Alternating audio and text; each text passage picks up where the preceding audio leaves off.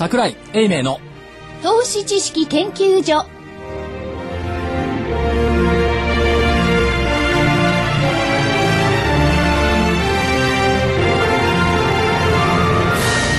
皆さんこんにちは。こんにちは。桜井英明の投資知識研究所の時間です。え今週もスタジオには桜井英明所長こんにちは。正木昭夫隊長こんにちは。福井主任研究員こんにちは。そして新人研究員の加藤真理子でお送りしますえ今日の日経平均大引け。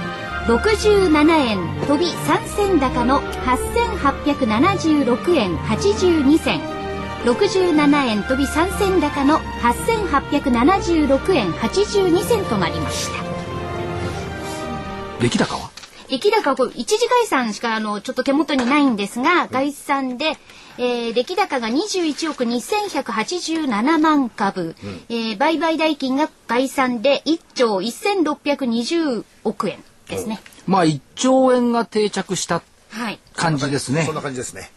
今日はしかしこれあの売買機会が全部奪われてますからねあ、そうですね。241銘柄が売買停止ソニーとか日立とかそうですね。はい。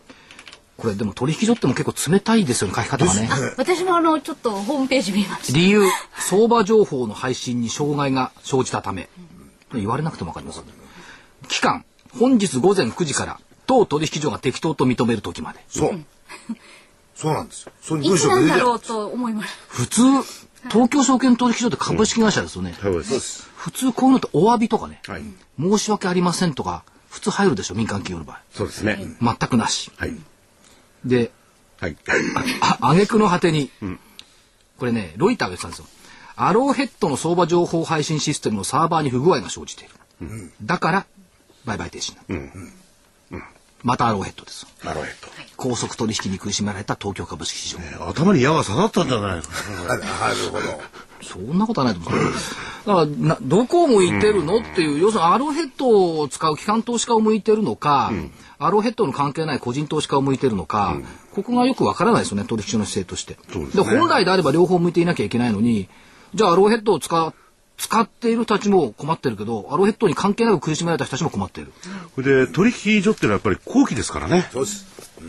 その辺をね、どう捉えているのかっていうのは確かにありますよね。ただうかつにそのいろんなことを言うと、あのいやさっき言ったようにね売買機会を損なわれたとか言って、損害賠償でもいけないから、こうきっちりとここで毅然と多分言ってんだろうなと。いう気はしましたけどね、所長、これ、毅然っていうのはこういうことを言うんですか？わからない。斉藤さんにじゃないですよね。斉藤さんに聞いてください。よくわかりません。そうしましょということで、まあ、そうは言いながら1兆円ベースがあ定着してきたというところと、えっと、今日これで日経平均株価はゴールデンクロスをしました。25日線と75日線。う。はい。で、 TOPIX は一昨日しました。はい。一昨日したらト TOPIX がいくら？ TOPIX はですね、762.45ポイント。何ポイント高いですか？4.49ポイント高ですね。トピックスがね、やっぱ堅調なんです。ここのところね、あの、ト日経平均の上げ幅は薄くても値上がり銘柄数が多いとかね。はいいうふうなの出てきてるんで、トピックス先行型でゴールデンクロスをした。日経平均がゴールデンクロスをした。そうすると、ゴールデンクロスをしたら、買いっていうシステム指示をしているファンドがあるとすると、明日から楽しみ。じゃあ2月ですね。いや、でも明日せ節分なのよ。豆まきなのよ。まさにっていう感じですね。豆まきで天井、はい。早すぎる。いや、でもね、ままだ寒いし、ってはい。いったところで、ゴールデンクロスはただ少なくともこれいつ以来かご存知ああります？いやー、いつぐらいですか？先輩。ええゴールデンクロスってしばらく経聞験い聞いたことないですからね。じゃあデッドクロスしてからどれぐらいだと思います？デッドクロスしたら去年の秋口ですか？うん、8月16日頃、秋口といえば秋口。おじゃあ旧暦で。旧暦でお願いします。秋口です、おっしゃる通り。だから9、10、11、12日に、ほぼ半年。半、年ですね。ずっと25日線が、要するに短期線が長期線を下回る状況がはい。ずっと続いていた。で、これが逆になってきた。去年もね、2月が逆になったんですよ。で、あの東日本大震災でドーンとおかしました。今年はだからこのまま続けていってくれないでしょうかね。って言ったところがあります。2月は過去15年間、はい。何勝何敗でしょうか。この前やったんですけど忘れましたね。玄ちゃんが毎ええ年計算してる計算しますね玄ちゃんの計算だとね、過去22年間で11勝11 10敗。勝。そうですね。過去15年間だと10勝5敗。ちゃんと書いてあるでしょここにいや読んじゃまずいと思うあそうか 10勝11敗、だからゴールデンクロスが勝つのか、はい。あるいはそのアノマリーの節分店長が勝つのか、ここが微妙なところではありますただ決算見てるとよかないですね。よくないね。でもなんとなくですねあのいろんなところも見ていて一番感じるのはまずは円高はい。のせいにしてるやつが多い、はい。それからタイの洪水、これを免罪符にして、い、やーちょっと頑張ったんだけど、ダメだねって言ってるんだけど本質は多分そうじゃないと思うね、あんたら売れる製品作ってないんじゃないの、売れるものを作りゃ関係ないだろうって円高もタイの洪水も、まあタイの洪水はね部品がなくなっちゃったのある,、あるんですけどもそ任天堂なんかされたと思うんですよね、ユーロ安、円高、ドル安円高、このせいにしてますけど本質は DS 売れてないじゃん。だからこの隠れ蓑にしちゃってる経営者が結構多いような気がする。それと、まあ、下方修正いろいろしてきてるんですが、これ、話題期に対する発射台の低さということで見ていくと、悪くないんじゃないですか。足元結構悪いですもんね。数字出てきて。数字は悪い。悪いですよ。でもね、数字は悪いけど悪い業績が出ると、逆に出尽くし感。だって、ホンダなんか6割減益で買われるでしょ。そうトヨタだって買われてるでしょ。だから下がったもの、まあ自動車が多いですけども、買われてきてるっていうとまあ、自動車なんかは総売上あの販売台数がはい。伸びるかなっていうのがあるんで、期待感もあるんでしょうね。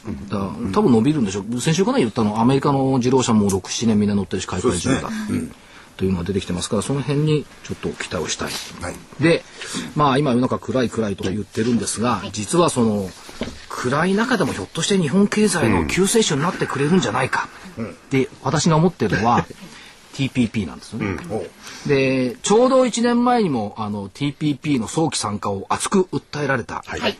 元日銀理事の南原先生に、もう一回ここで TPP の意義をお伺いしたいなとい。うふうに思って今日はお忙しい中ですね、えーご登場いただきましたよろしくお願いいたよろしくお願いします。どうもよろしくお願いします。環太平洋パートナーシップですからね。協定協定ですからね。うん。でもうあのちょうど1年前のお話がこう走馬灯のようにあの蘇るんですがもう TPP に参加することでこれはいろんなものが良くなると訴えられたことが非常に記憶に残ってるんですが、やっぱりこれは絶対参加するべきだというふうに考えてよろしいでしょうか？もう全くそうですね。はい今お話の株式市場でも、あの資本主義の花は何つっても株式市場ですからね。はいえーそれがですね、私はもう1万3000円を危機ラインと言ってるんですけど、はいこれも残ってますそれがもう1万円を切ったままっていうのはもう本当に嘆かわしい。えええーおそらく TPP 本当にこう参加してですね私の予想通りこれが刺激剤になってですね、えー高度成長とこういうことになればまた2万円っていうのはもう決して夢ではないと、はいこう思います。なるほど。これは経済面、それから安全保障面、この意味でもやっぱり意義深い。いやもうこれはもうちょっと大げさに聞こえるかもしれませんけど、はい。決して大げさでな大げさでなくてですね、ええ。えーもし TPP にえー参加できなかったら、はい。これはもう安全保障面経済面はもちろんですけど、ええ。安全保障面でも日本という国家の存亡に関わると、はい。そういう危機意識を私は持ってます。なるほど。で、まあ、その両方の中でまず経済面ですけども、これは生産性ということを考えるとどうなんでしょうか？いやもう TPP 参加がですね、はい。えーきっかけとなって日本の生産性が大幅に上昇すると、はい。これが経済面の一番の役割で効果ですね、はい。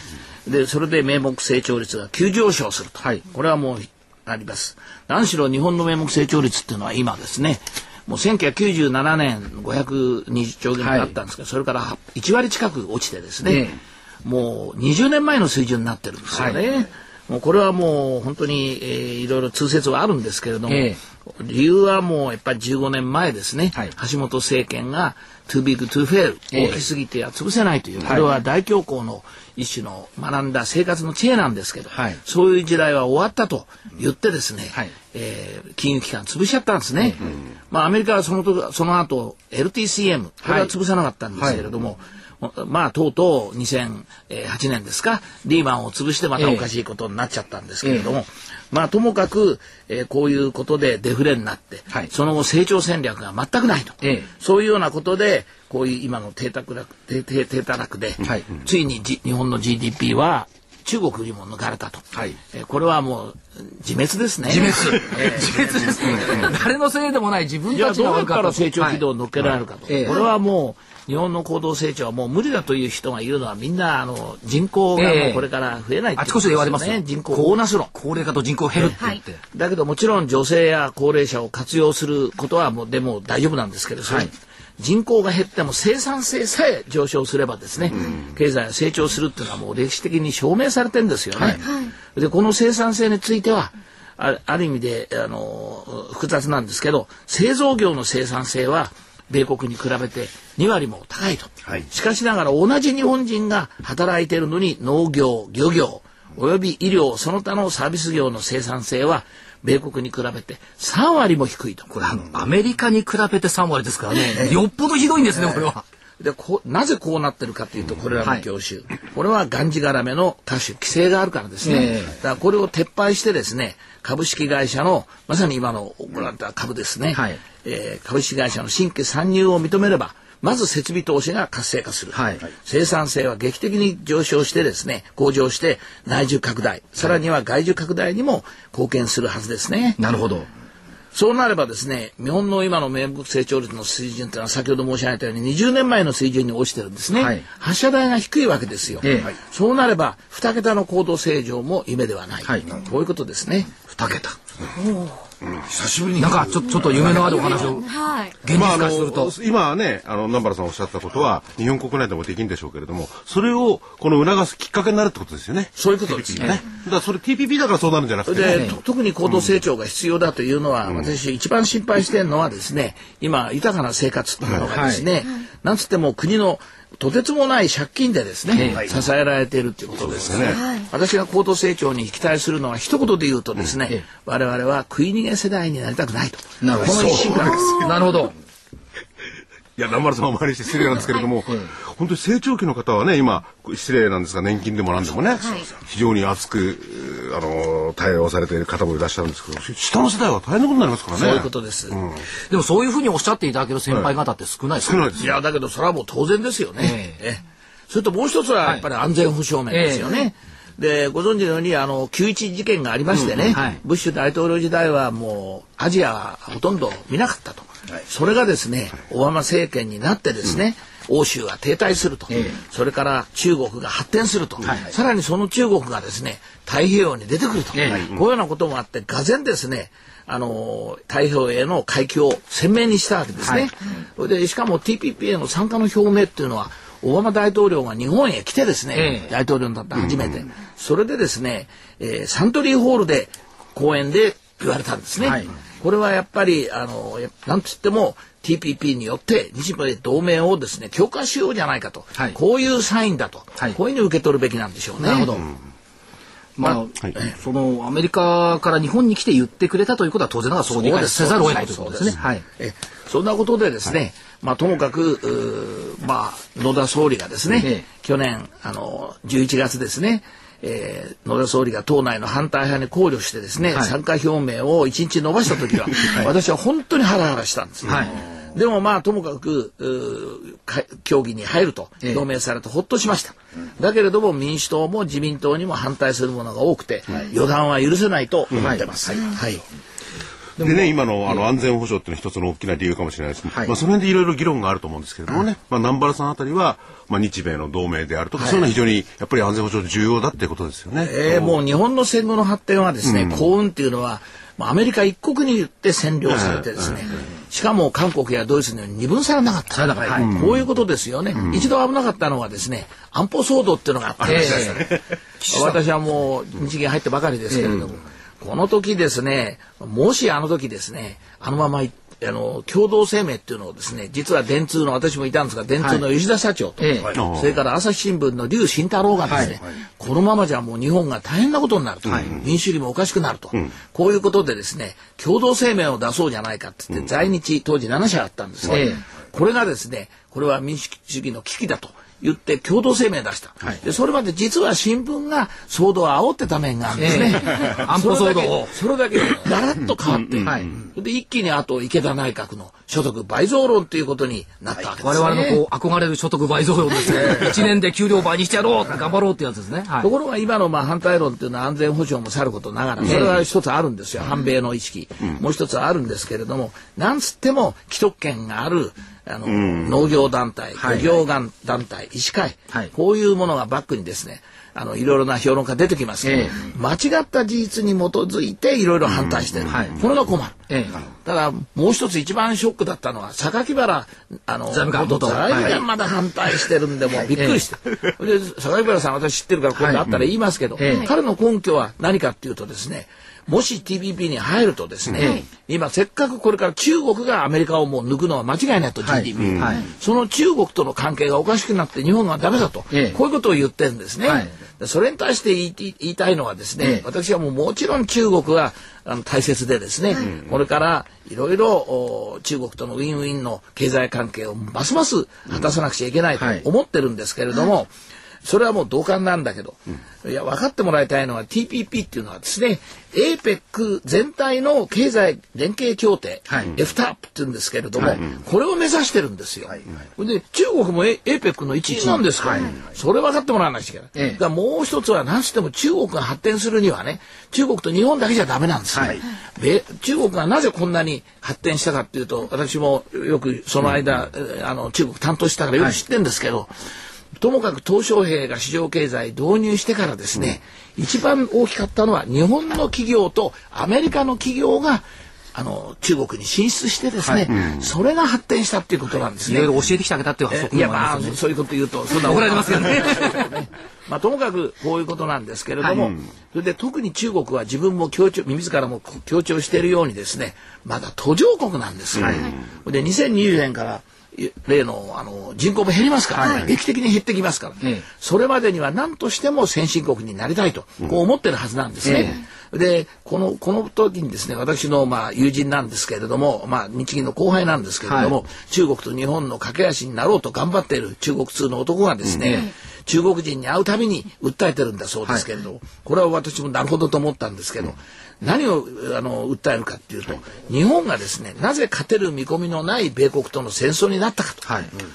それは当時のそういう日本の歴史を勉強してほしいと、はい。い、つも中国人に言ってる。なるほど。なるほどと思ったんですけれども現状中国はですね、はい。昭和の初めの日本に似てると、なるほど。それは貧富の差が大きい、それ沿岸部大陸すごいですもんね。財閥がいろいろやってたよ腐敗してたように、はい。この、えー中国の国有企業、はい。それからまあ政治家役人もですねいろいろ問題が多いと。そうで日本日本の場合はあの成長が止まっちゃったんです昭和恐慌で、それで226事件が起きてですね、その後盲目的なナショナリズムが暴走した結果ですねまず中国と、はい。そして米国との戦争になった、はい。この歴史を繰り返さないために今後さらに日米との経済交流を拡大してですね、先進国入りを果たし中間層が多数を占めて民主化するまで成長を止めるんだとはい。いうので、私も全く同感ですね。もう中国とかで訴えられておられるわけですね。それからもう一つ TPP に反対しているのはですね、このしょっちゅう日本に出てくるんですけど、くたばれ GDP 論なんですね。要するに京都大学の佐伯教授が典型的な例なんです。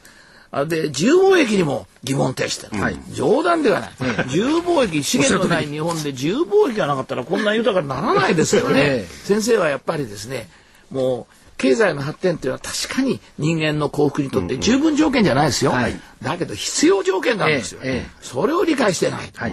それで日本が今暴動がなんで起きないか。と、はい。日本人が偉いからと。そうじゃない、そう。じゃない。過去の大震災関東大震災の時は風評でですね、朝鮮人を本当に殺しちゃったんですから。大正時代ですね。すごい、それからあの安保騒動もそうですよ、はい。これも暴動であの神場さんも死んじゃったし、はい。警官も殺したし、はい。それでアイゼンハワーがとうとう来れなかった、ええ。だけどなぜ今、えー暴動が起きないかっつったら豊かになってるからですよね。経済、あそういうふうに思いますね。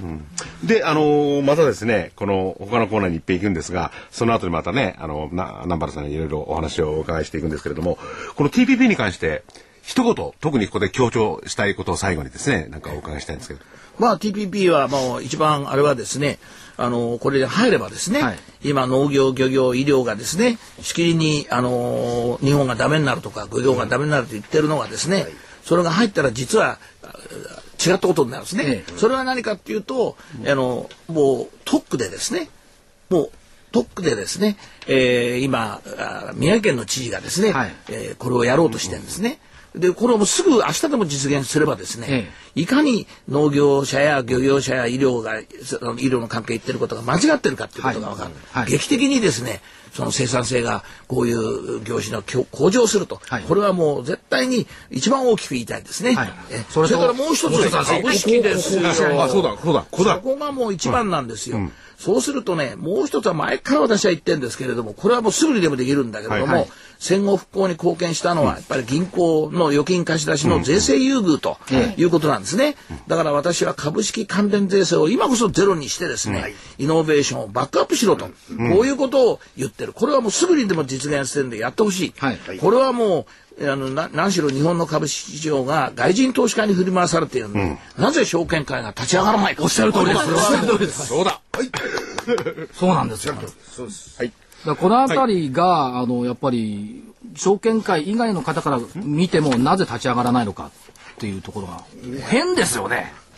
本当ですね。はいぜひこの桜井さんが頑張っていただきたい。お願いします。あのねいろいろ TPP に関してはね、ええいろいろ国の問題とか、その主義主張の問題、いろいろあるんですけれども、はいまあ、南原さん一番、あの、公平なところからね、ええで、歴史も含めていろいろご存知なんで、お話を伺って、ね。ちょっと待ってください。まあ、はい。あとですね、実はあの南原先生は全日本大学野球連盟の副会長なんで、それはまた後で、このね、コーナーの後で聞きましょうよ。あコーナーの後で？コーナーの後でああそうです失礼しました。じゃあちょっとコーナーを。そう、コーナーを行きます。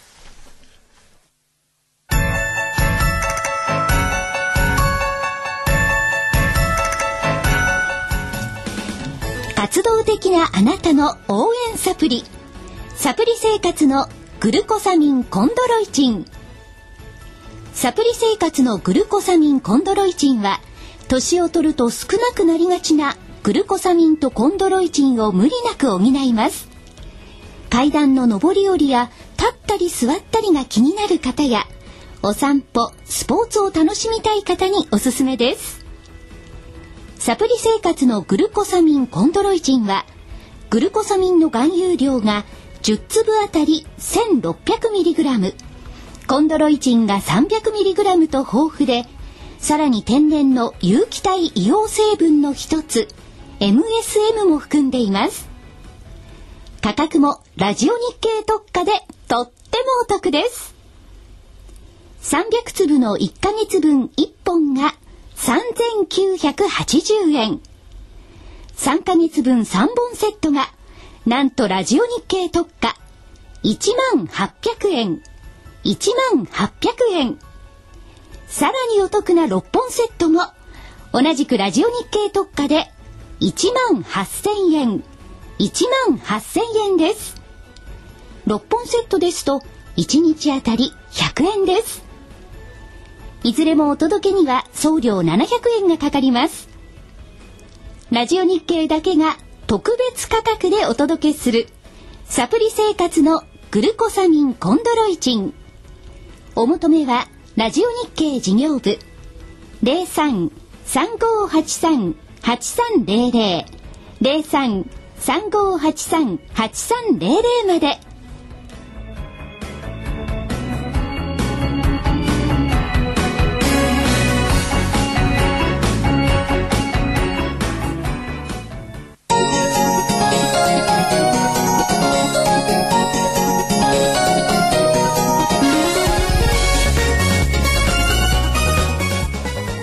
答える叶える。お客様の期待に応えお客様の夢を叶える証券会社。風賀証券がお届けするハロー風賀証券のコーナーです。今日は風賀証券田辺支店の支店長大山博さんにお電話でお話を伺います。こんにちは。こんにちは。よろしくお願いします。はい。支店長お天気の方今日そちらはいかがですか？えー、曇っております。そうですか。なんかはいいつもこう、太陽がさんさんと降り注いでるようなイメージなんですが、だそいうぶあの、ですねね、東海地方とか近畿地方も雪のところ多いみたいですよね。そうですね。さすがに風も非常に強くて、えー、非常に寒いですね。ちゃんと言ってあげてね、田辺って和歌山ですから。和歌山県田辺市の。どこにあるかわかんないから、はい和歌山県の、はいもう太平洋の方に向いたはい。ところ。目の前海でしょ、の。えー、目の前が海で、えー、後ろを振り返ると山になっております。もういいですね。海と山に囲まれて。あれね、はい電車で行くと多分日本の出張では一番遠いところにあったんです。桜井さんは何度か行かれたことあるんですよね。はい。で、なんかあの、こう、ボードとか、かあの、対面というか、お客さんがもうね30人ぐらいずっとおられて、はいで注文出す時にチンと金出して自分であのこれで買ってちょうだいって書いて女の子に渡すっていう類いまれなお店ですよ。懐かしいですね。あの、田辺支店のちょっとご紹介をいただけますか？はい。えー、あのーまあ、現在、あの、今、あー言っていただいたように、あの、海の前にございまして、あの、パークサイドホテルというホテルの1階の方で、えーえーさせていただいてます。はい。なんかお客様も、そうですね。はいあの、まあ、最近では珍しくか株価ボードなども設置しておりまして、えー毎日、あの、たくさんのお客様が、あの、株価を見に来店して、あ結構賑わっておりますので、はい、あの、店にも入りやすい雰囲気になっているかと思います。はい。そしてあの、来月にはセミナーの方もあるそうですね。はい。あのおまあ、3月14日あ水曜日なんですけれども、えーまあ、ちなみに対案なんですが、はいえー15時10分から、えー場所は、あの、この、お弊社、田辺支店が入ってます、あの、パークサイドホテルのお3階のリバティホールで、えー開催させていただきます。で、あの、まあ、タイトルは、あの、リート投資信託ですね。これの、まあ、現状と、まあ、今後の見通しということで、えー国際投信の方を講師にお招きいたしまして、えー開催させていただきますので、えーぜひ、あの、お申し込み、お問い合わせのお電話をおお願いしたいというふうに思っております。はい。それではあの、田辺支店の電話番号をご紹介いただけますか？えー電話番号があ0739のお22のお4678番です。はい。0739-22の4678、0739-22の4678番、風賀証券の田辺支店にお申し込みをいただきたいと思います。またあの、ホームページの方でも大丈夫ですよね。はい。あの、どんどんお待ちしておりますので、よろしくお願いいたします。はい。そして支店長、あの、今お友達のご紹介キャンペーンをされているということなんですが。あはい、ありがとうございます。あの、現在、あの、まあ、全社でですね、お友達紹介キャンペーンということで、えーえーさせていただいてるんですけれども、あのまあ、すでに弊社に口座をお持ちのお客様から、まあ、ご紹介いただいた、あの、お友達がですね、まあ、弊社の方に、えー新規の口座を開設いただきまして、えー MRF を50万円以上、お買い付けいただきまして、えーまあ、1ヶ月以上、あの、据え置いていただきますと、あの、商品券がプレゼントされるという仕組みになっておりまして、あの、まあ、ご紹介いただいたお客様と、お新しく口座開設いただいたお客様、あの、お一人ずつに、あの、3000円分の商品券をプレゼントさせていただいてます。あ、そうですか。じゃあ、はいお二人ともそのプレゼントがあるということになるんですね。え、あの、ご紹介いただくお友達が2人でしたら、もうその方、それぞれ、えー全員にという形になってます。はい。それではあの、最後に、はい。支店長の方から一言お願いいたします。はい。あの、先ほどのセミナーですね、まあ来月開催いたします。あの、まあ現在、あの、リート投資信託というのは、まあ非常に、あの、人気商品でですね、あの、保有されているお客様もいらっしゃるかと思いますので、まあぜひ、あの、ご来店の方お待ちしておりますし、あの、店内には、あの、投資情報とか、えー証券税制、まあこれから申告の季節にもなってきますので、まあそういった資料などもお並べておりますので、えーぜひご気らご気軽にご来店いただきたいと思います。はい。ありがとうございまえした。よろしくお願いします。はいありがとうございました。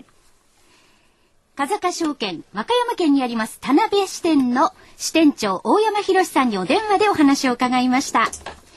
えそれでは、え風賀証券のセミナーのご紹介です。え桜井英明所長の2つセミナーをご案内します。まずは、あさってですね、2月4日土曜日午前10時半からお昼の12時まで、桜井英明の株式投資論。こちらは埼玉市浦和区のレンタルスペースホーリーで行われます。今日が締め切りですのでお早めにお申し込みください。お問い合わせは、風賀証券本店の営業部。電話03 03-3666-5541 03-3666-5541番です。あさってやるのが今日締め切りで今言うってことは集まってないんだす、ね、いやいや。で、もう一つあります。もう一つ。えー、2月17日金曜日午後3時半から5時まで、えー、桜井英明の株式投資論。こちらは三鷹フィナンシャルセンターです。えー、電話番号は、風か証券の三鷹フィナンシャルセンター0422-71-1251 0422-71-1251番です。どうぞ皆様お早めにお申し込みください。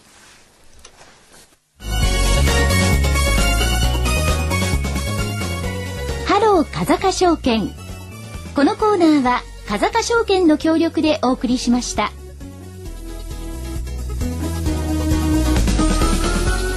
さて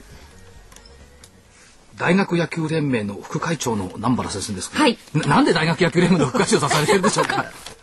いやみんなもそう言うんですけれども、実は私はあの東大時代ですね、はい。野球部のキャプテンをしておりまして。おー、かっこいい。そうですねちょうどそれが戦後の東京六大学の黄金時代でですね、神宮球場はベンチスタイルだったせいもあって、え6万人の観衆が6万人、で私がまたあのちょうど入学した昭和28年ですけれども、はい。テレビの放映が始まったんですね、NHK がもう全試合を、えー放映しました。と、はい。えー立教の長嶋茂雄さんですね、はい。監督。私の1年年下ですけれども、はい。その長嶋さんがジャイアンツに入ってですね昭和34年後楽園の天覧試合で劇的なサヨナラホームランを打って、はい。それからプロ野球は一気に人気を高めましたけれども、はい。それまではおこれは本当なんですけれども人気だけでなく 実力もですね東京六大学がプロ野球を上回って強かった。いやそれは証拠はですね、昭和35年ですねその1年後、えー明治ああのー太陽ホエールズですね、はい。太陽ホエールズがですね、えーもう選手の主力はもう全部東京六大学の出身で、特にピッチャー秋山ですけれども、彼はもう大学の時の方が球が速かった、素晴らしかった。キャッチャー土井選手ですか、あそうですそうです。それがあのー日本シリーズでですね、えーともかく4連勝してですね、日本一になった、これでわかります、南原先生あの実は長嶋監督のホームラン3本ぐらい取ったんじゃないかって話もます。まあそれはですねあの当時塀がちょっと低くて私はレレフトセンター間守ってたもんですから、そうもうなこっちはもう遠くに長島シフトを敷いたんですね、ええ。はい、はさ3本か4本消しちゃったんじゃないかって、えー、すごい。あそうですか、でまあそのあれですかあの今連盟の加盟校これ全国に行かれてると思うんですけどもどれぐらいあるんですか？い、まあさえっ、と加盟校は380校あるんですね。380で26連盟ございましてね、はい。これの代表が毎年6月にですね、え全日本大学野球選手権というのをやってるわけですね。はい。ええ。昔とやっぱり大学野球の違いっていうのはどっかありますですか？それはやっぱりですね、ええ。人気がもう断然ですね、はい。えー昔はもうあったんですけれども、はい。私がまあこう入ったっていうのはやっぱりこうおかげさまで名前も知られたもんですから、ええ。社会に入って随分得したもんですから、はい。なんかお返ししなくちゃいけないっていう。ええただラインの仕事やってる時はとてもじゃないけどボランティア仕事できないと、そういうことでですねただちょうど終わった時に誘いがあった、はい。それがちょうど2004年なんです、はい。その時は残念ながら来てびっくりしたんですけど昔日のうんあの人気がない、ええ。6万人ファンですもんね。6万人。財務財務も非常にですね、財務状況も悪いと。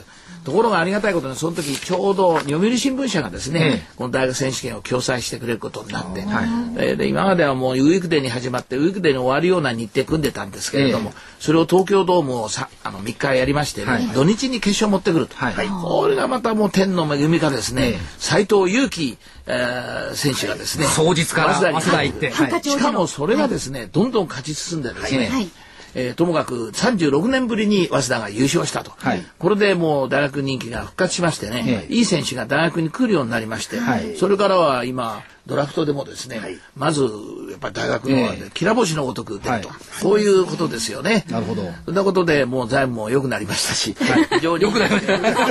で今年は第61回で6月12日からはい。あります、ありますけれども、またドラフトの目玉がですね、はい。出ると思いますんで、ぜひあの応援よろしくえー来ていただきたいと思います。かとまりと二人で見に行こうかなはい。はい。それはそうとあの、南原先生学生野球憲章全面改定された。これはですね、私ももうかねてですね長嶋茂雄がですね一茂に教えても違反だと、学生検証違反、こんなバカなことはないと、こういうことなんですね。でこういう学生検証が残ってたっていうのはですね、ご存知のように戦争中はですね文部統制令って野球が目の敵にされた鉄国のあれで。で最後はとうとうあの禁止になっちゃった、しかしですね戦後ですねいち早く復活したのが野球なんですね、早慶戦も東西大会もリーグ戦も。これがもう瓦礫の中でやってたわけですから、これがもう日本国民に勇気を与え希望を与えた夢も与えてそういうこと。光も与えてくれた、ところがまあそれでもう文部統制令はもちろんやめようってことで、ええええ。どうしてもあの学生野球検証を作ったんですけれども、それに引きずられてですね、やっぱりプロアマの交流は原則禁止ってことになった、これは何としても改めないかんと思ってた、これがですねあのありがたいことにあの石井史郎先生という東大の副学長をした方々本人も野球少年だったんですけど、そうだそうだって言うんで委員長になっていただいて、この今はもうありがたいことに一昨年改正されまして、全面的に改正されてプロアマ交流は原則自由と。こういうふうになりました。ただ一方でまたこれもすごいことなんですけれども、あの、学生野球っていうのはあくまで教育の一環だということもはっきりさせられた。したがって、で要するに学生らしいというその限定のもとで、プロ野球と大いに交流してですね、どんどん日本の野球をレベルを上げようと、こういうことなんですね。なるほど。ただここで強調したいのはですね、はい私は他のスポーツの悪口言うんじゃないですよ。だけど野球っていうのはですね、のべつ幕なし動くわけじゃない。動物的身体能力がいらない。間が随分ある。知恵を使う余余地がある。とそれから大きいからっつったって走れなかったら全然ダメ。一郎見ればわかりますけど、小さくて出発のかえっていいっていうこともある。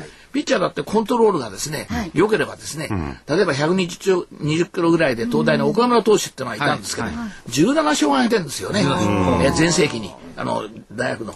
そういうことで、やっぱり、でしかももう一つ言いたいのは、日本は、ともかく野球の発展っていうのは、いいわゆる学生野球中心に発展してきた、はい。アメリカはプロ野球から始まったんですね、お金を取るところから始まった、はい。こっちは学生野球、教育の一環で。そうそう。まあ、それが今度は検証ではっきりしましたけどね。ええ。まあ、そういうことで何かというとですね、勝っておごらず、負けて口消す。そして、礼に始まり、礼に終わるという、はい。野球道っていうのがもう染みついてるんですよ。えこれはプロ野球にも入ってます。はい。私はこういう野球がですね、幸い WBC もそういうことで、あの、2連覇してますし、はい。日米野球でも我々対等にやってますから、ええこういうことでですね、野球が、あの、浸透し、あの、日本の野球が浸透してほしいんだ。けど、ただ野球はちょっとお金がかかるんですね。サッカーのように、ボールだけあればいいってわけにいかない。まあグローブもバットもだからやっぱり、これはもう先ほどの TPP じゃないですけども、中国もそうですけど、やっぱり豊かにならないとできないんですね。貧富の差がなくなって。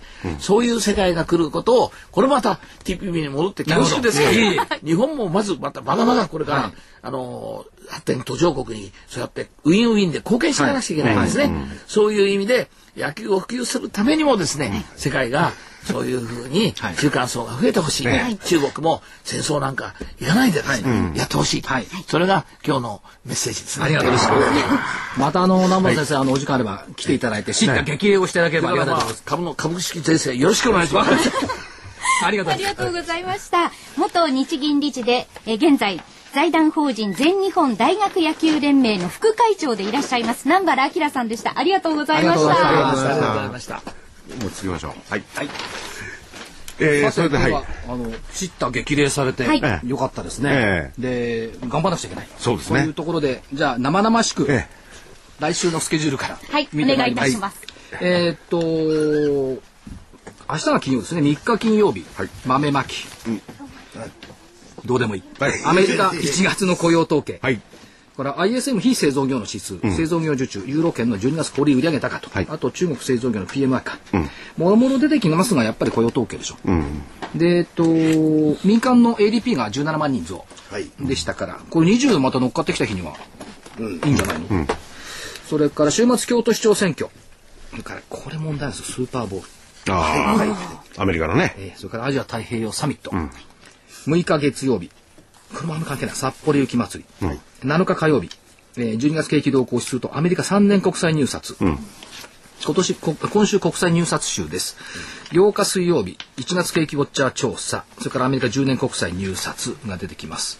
イギリスの中銀の政策金融政策決定委員会。9日木曜日国内12月機械受注。1月のマネーストック。あとは OPEC の月報出てきますから中国の消費者物価と生産者物価。10日金曜日、オプション S q ゴールドマンが一生懸命ね、9000円のコール買ってますからね。何なんだよっていう。それから1月の企業物価。復興庁発足、エルニーニョ監視速報。あと、ミシガン大学の消費者信頼監視数といったところですが、S q に向けての仕上げの週。はい。で、アメリカの国債入札なんですが、足元のイケイケトレンドの方が強いんじゃないのと。でさっきのスーパーボール、ニューヨークジャイアンツが出てきました。はい。ニューヨークジャンジャイアンツは過去4回出てるんですが、そのうち3回。1987年、ブラックマンデー。2001年、9月同時テロ。2008年、9月リーマンショック。片や相手はニューイングランド・ペイトリオッツですが、ニューヨークジャイアンツがこれ3回とも勝ってるんですけど、勝ったら秋には要注意。簡単に秋には要注意。笑ってらんないい。やいや、逆もですよ。でもジャイアンツは NFC だから、NFC のチームが勝つとその年のニューヨーク大は高いっていうのもアノマリーなの。勝ってほしいような反面、か過去3回が嫌よねっていうのがありますよね。で、えっ、と、先週の見通しは下限が8596円の上限9152円。まあ入りましたよね。はい。来週の見通し、はい一緒。はい。8596円の9152円。ただ、25日線の4%上返りが8932円、5%が9018円。やっぱりこの4%、5%の壁、75日も一緒。これがちょっと重たいっちゃ重たいかな。なるほど。これで、その前にちょっとね、最後にいろいろあるんですけれども、ちょっと宣伝を言わさせてください。時間がなくなると困るって。そうそうはい。じゃあ先にご紹介をさせていただきます。桜井英明の投資知識研究所の DVD1 月号。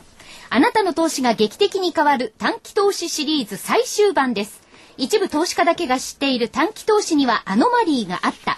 桜井英明が突き止めた短期投資アノマリー大原則。なんか笑った今。ちょっと笑っちゃいました。ねなんで？だって、あの、収録した時のことは、関東の関東を思い出してしまいました。すいません。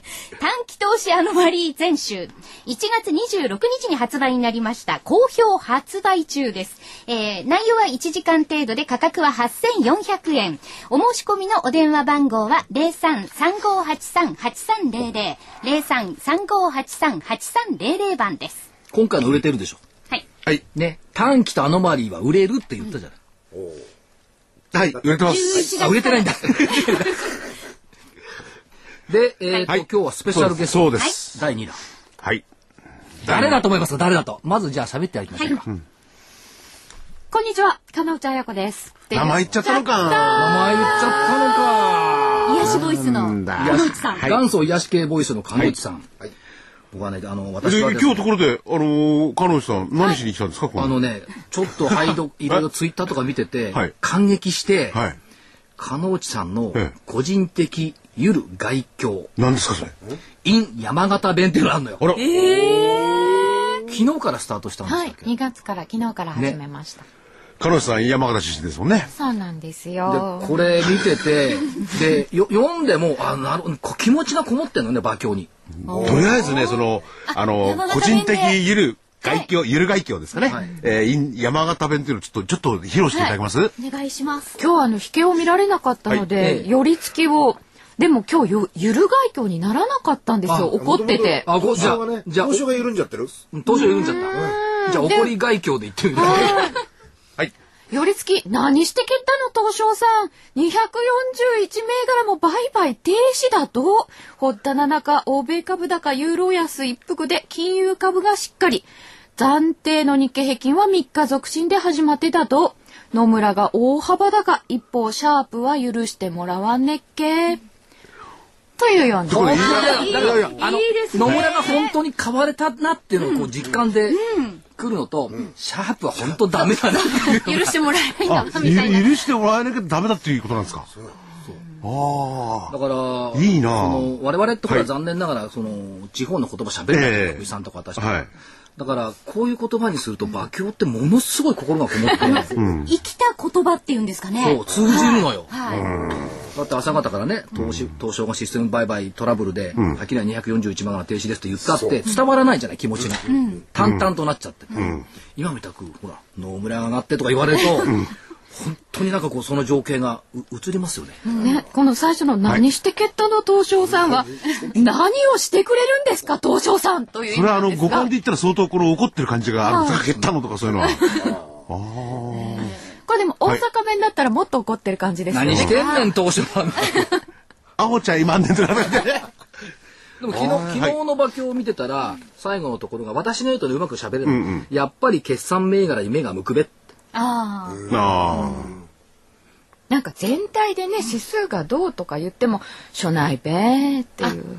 所内べまあ株価とかね、あのー市場なんていうのは中央からこう一斉に情報を配信するようなものなんかもしれないけど、各地でね、いろいろこういう集まりとかそういうのがあって、その地方地方の言葉ではい。こういう相場なんか語ったら楽しいですよね。ね。ね。だからまあ塊だったら何？栃木弁とかさ。栃木弁はですね。だっぺだっけ？だっぺだっべ総計総会。総計総会、はい。高かったっけ？みたいな野球の話じゃなくてね、早計早計。そうそうそう。そういう意味ではだから気持ちのこもった馬況、うん。そう馬ですね。況に気持ちがこもってないからみんながマーケットを大切にしない、う日経の馬況も山形弁で書いてみたらどうなんだよ。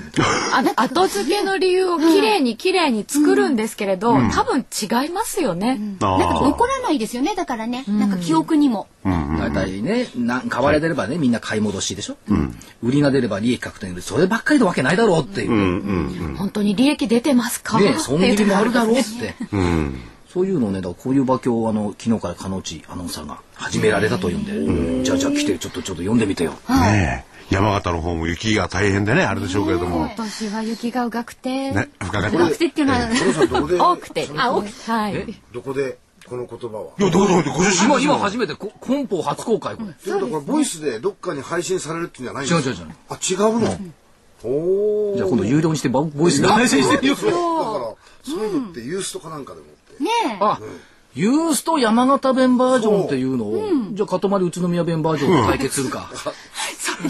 多分その辺がね、微妙なね、利益確定だなんだかっていうよりもね、伝わるんじゃないかなって感じもするな。そうですね。ねえ。多分、うん。で、こんちきしようと思ってるのとかね。